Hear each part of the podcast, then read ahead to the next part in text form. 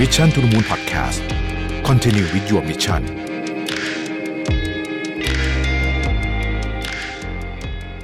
สวัสดีครับ ยินดีต้อนรับเข้าสู่ Mission to the Moon Podcast นะครับคุณอยู่กับผมรวิศ หาญอุตสาหะนะฮะก่อนจะเข้า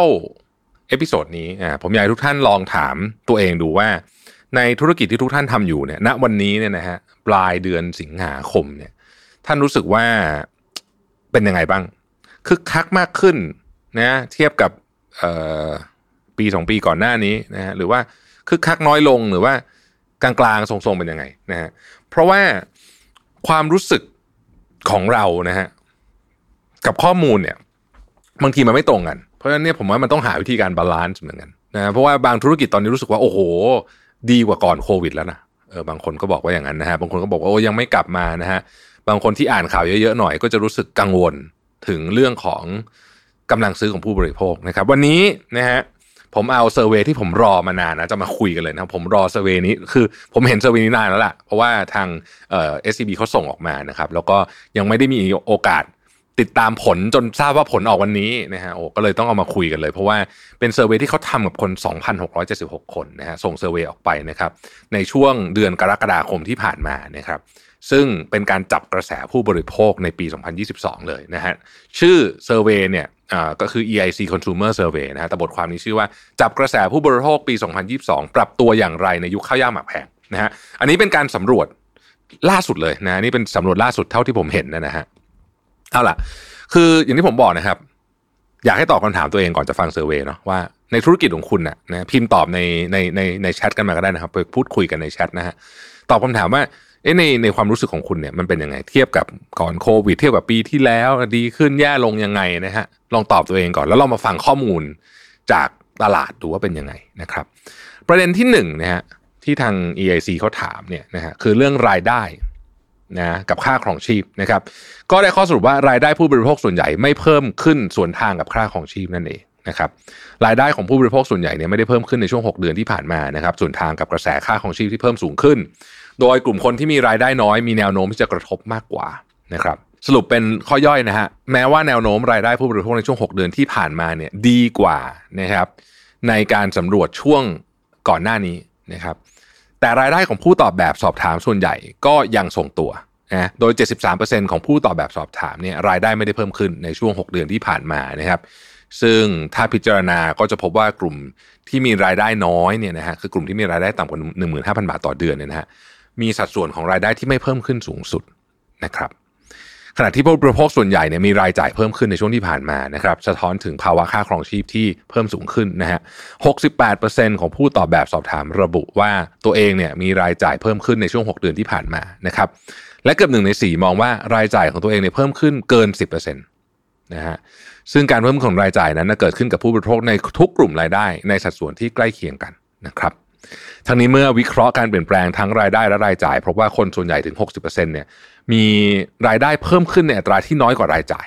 นอกจากนี้เนี่ยผู้บริโภค 45%ยังระบุว่าตัวเองได้รับผลกระทบจากค่าครองชีพที่สูงขึ้นค่อนข้างมากนะฮะคือง่ายๆว่าเกือบครึ่งหนึ่งนะฮะบอกว่าได้รับผลกระทบจากสถานการณ์ค่าครองชีพที่สูงขึ้นค่อนข้างมากนะ ต้องเน้นไปที่คำหลังว่าค่อนข้างมาก โดยเฉพาะกลุ่มที่มีรายได้น้อยที่มีสัดส่วนได้รับผลกระทบมากกว่ากลุ่มรายได้อื่นๆนะครับ ยิ่งตอกย้ำไม่เห็นถึง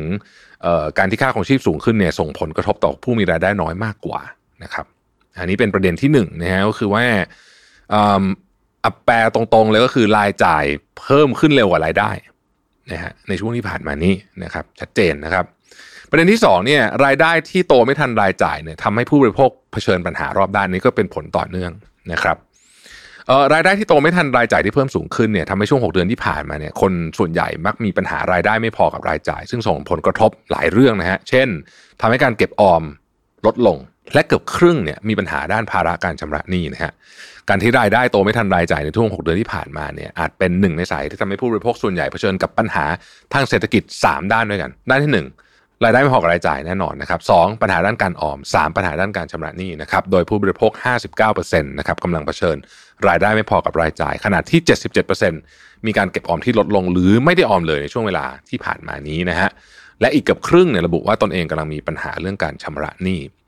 เมื่อเราพิจารณาทั้ง 3 ด้านพร้อมกันเนี่ยเราจะพบว่าผู้บริโภคถึง 64%นะครับกำลังเผชิญปัญหา ด้านใดด้านหนึ่งอยู่ใน 3 ด้านนี้ และราว 42%เนี่ยกำลังเผชิญปัญหาทางเศรษฐกิจมากกว่า 1 ด้านพร้อมกันนะฮะสะท้อนให้เห็นถึงความเปราะบางของเศรษฐกิจภาคครัวเรือนที่มีสูงมากนะครับ ทั้งนี้คนกลุ่มที่กำลังเผชิญปัญหามักมีสภาพคล่องทางการเงินที่ค่อนข้างจำกัดนะโดยกลุ่มที่มีปัญหารอบด้านส่วนมากมีสภาพคล่องไม่เกิน 3 เดือนนะครับ ต่างกันอย่างสิ้นเชิงกับกลุ่มที่ไม่เผชิญปัญหา ซึ่งส่วนใหญ่มีสภาพคล่องเหลือเกิน 1 ปีในระยะต่อไปเนี่ยผู้บริโภคส่วนมากยังคาดการว่ารายจ่ายจะมีแนวโน้มเพิ่มขึ้นในตราที่มากกว่าความสามารถในการหารายได้เพิ่มขึ้นนะครับยิ่งอาจทำให้สัดส่วนผู้บริโภคที่เผชิญปัญหา 3 ด้านนี้เนี่ยสูงมากขึ้นนะฮะแล้วก็ตอกย้ำนะครับความเปราะบางของภาคครัวเรือนเข้าไปอีกนะฮะถ้าเราเจาะย่อยลงไปสักนิดหนึ่งเนี่ยนะครับไปดูประเด็นเรื่องของเอาเรื่องอ การเก็บออมแล้วกันนะครับ 29%เนี่ยไม่ได้เก็บออมเลยนะฮะ 48%บอกว่าเก็บออมได้น้อยลงนะครับ รวมกันเป็น 77%ที่เราพูดเมื่อกี้นะครับ ในขณะที่คนที่มีปัญหาด้านการชำระหนี้เนี่ยนะฮะบอกว่า 12%เนี่ยเป็นปัญหาหนักนะฮะ และอีก 35%บอกว่าเป็นปัญหาอยู่บ้างก็รวมกันเป็น 47%นั่นเองนะครับ เพราะฉะนั้นเนี่ยเเรื่องนี้ก็เป็นเรื่องที่ต้องจับตามองนะครับ ในประเด็นที่3นะฮะ อันนี้จะเกี่ยวข้องกับธุรกิจเยอะละนะครับ ผู้บริโภคปรับพฤติกรรมการซื้อสินค้าที่แตกต่างกัน อ่า นะฮะ ข้อนี้น่าจะเกี่ยวข้องกับคนจำนวนมาก เพราะฉะนั้นเราลองมาค่อย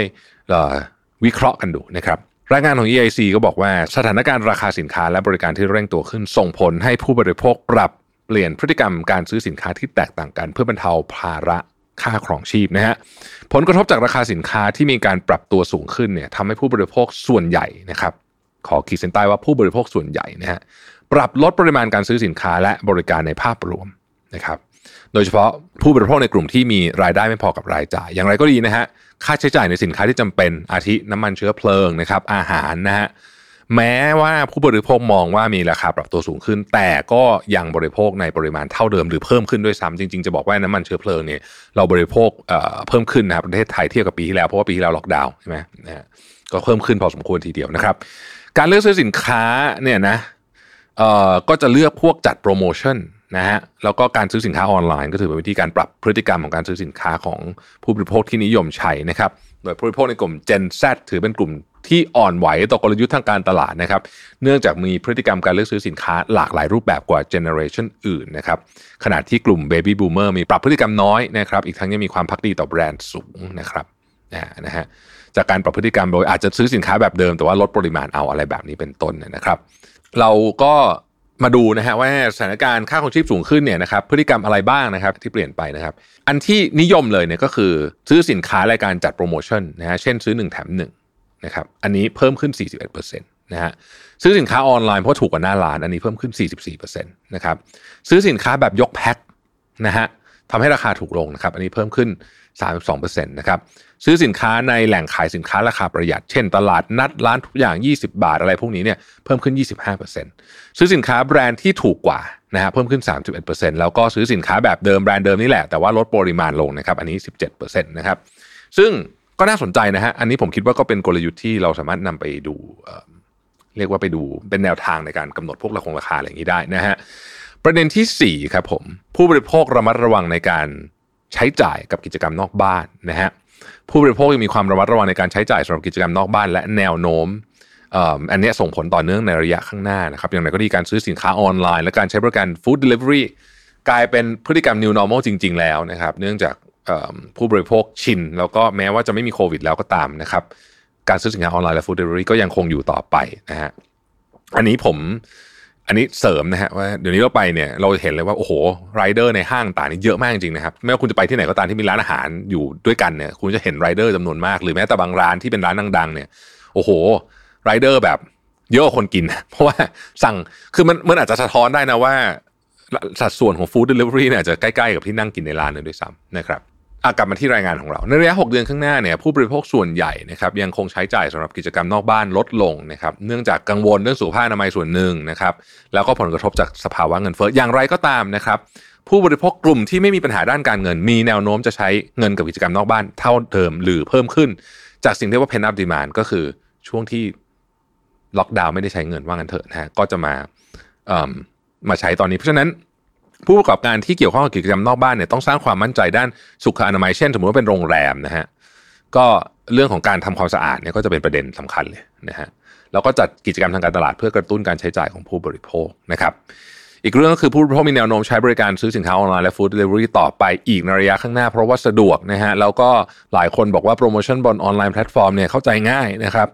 แม้ผู้บริโภคในกลุ่มที่มีปัญหาด้านการเงินก็มี แนวโน้มจะยังใช้อยู่แต่อาจจะน้อยลงเพราะออกไปทำกิจกรรมนอกบ้านมากขึ้นนะครับเช่นไปกินอาหารที่ร้านมากขึ้น แล้วก็ไปเดินห้างสรรพสินค้ามากขึ้นนะครับซึ่งแสดงให้เห็นว่ากลยุทธ์การตลาดแบบ omni channel คือต้องเชื่อมโยงทุกอย่างทั้งออนไลน์ออฟไลน์เข้าด้วยกัน ถือเป็นกลยุทธ์สำคัญในการเสนอทางเลือกที่หลากหลาย ให้ผู้บริโภคเข้าถึงสินค้าได้สะดวกมากขึ้นนะครับ เราจะเห็นว่าแนวโน้มของการซื้อสินค้าออนไลน์และฟู้ดเดลิเวอรี่เนี่ยยังคงแข็งแกร่งนะฮะ แล้วก็ยังในเป็นเทรนด์ขาขึ้นอยู่นะครับ โดยสรุปเนี่ยนะฮะข้อค้นพบจากผลสำรวจครั้งนี้ที่สำรวจคน 2,000 กว่าคนเนี่ย EIC ก็ได้บ่งชี้ให้เห็นถึงผลกระทบของสถานการณ์ราคาสินค้า แล้วก็บริการที่ปรับตัวสูงขึ้น แล้วก็รายได้ส่งตัวนะครับ โดยผู้บริโภคส่วนใหญ่มีการปรับเปลี่ยนพฤติกรรมนะฮะเพื่อบรรเทาภาระค่าครองชีพที่สูงขึ้นนะครับ ด้วยการปรับพฤติกรรมการซื้อสินค้า เพื่อบรรเทาภาระค่าครองชีพนะครับอาจจะเลือกของที่ถูกลงหรือว่าปรับขนาดลดลงอะไรต่างๆนานาเหล่านี้ แล้วก็มีความระมัดระวังในการใช้จ่ายมากขึ้นด้วยนะครับไม่ว่าจะเป็นกิจกรรมนอกบ้านหรืออะไรต่างๆนานาแต่ว่าสินค้าจำเป็นก็ยังคงต้องซื้ออยู่นะครับ แล้วก็พฤติกรรมเหล่านี้มีแนวโน้มที่จะคงตัวอยู่ไปสักระยะหนึ่งนะครับ เพราะว่าผู้บริโภคยังคงมองว่ารายจ่ายของตนเพิ่มขึ้นในอัตราที่มากกว่ารายได้นะครับ ประกอบกับปัญหาทางเศรษฐกิจต่างๆ ก็ยังคงอยู่นะครับทำให้มีความจำเป็นจะต้องรัดเข็มขัดต่อไปนะครับ อันนี้ก็เป็นแนวโน้มนะครับของของผู้บริโภคจริงเลย เพราะว่านี่เขาสำรวจถามจริง ๆ เลยนะครับก็ก็ก็เห็นชัดผมคิดว่าเราก็จะเห็นว่าเออมันก็มีมีมีประเด็นที่ต้องที่ต้องสนใจหลายประเด็นนะฮะก็ ลองนำไปต่อยอดกันดูนะครับผมคิดว่าเป็นประโยชน์ดีทีเดียว ขอบคุณ s b a c สำหรับข้อมูลนะครับ มาพบกันใหม่พรุ่งนี้ สวัสดีครับ Mission to the Moon Podcast Continue with your mission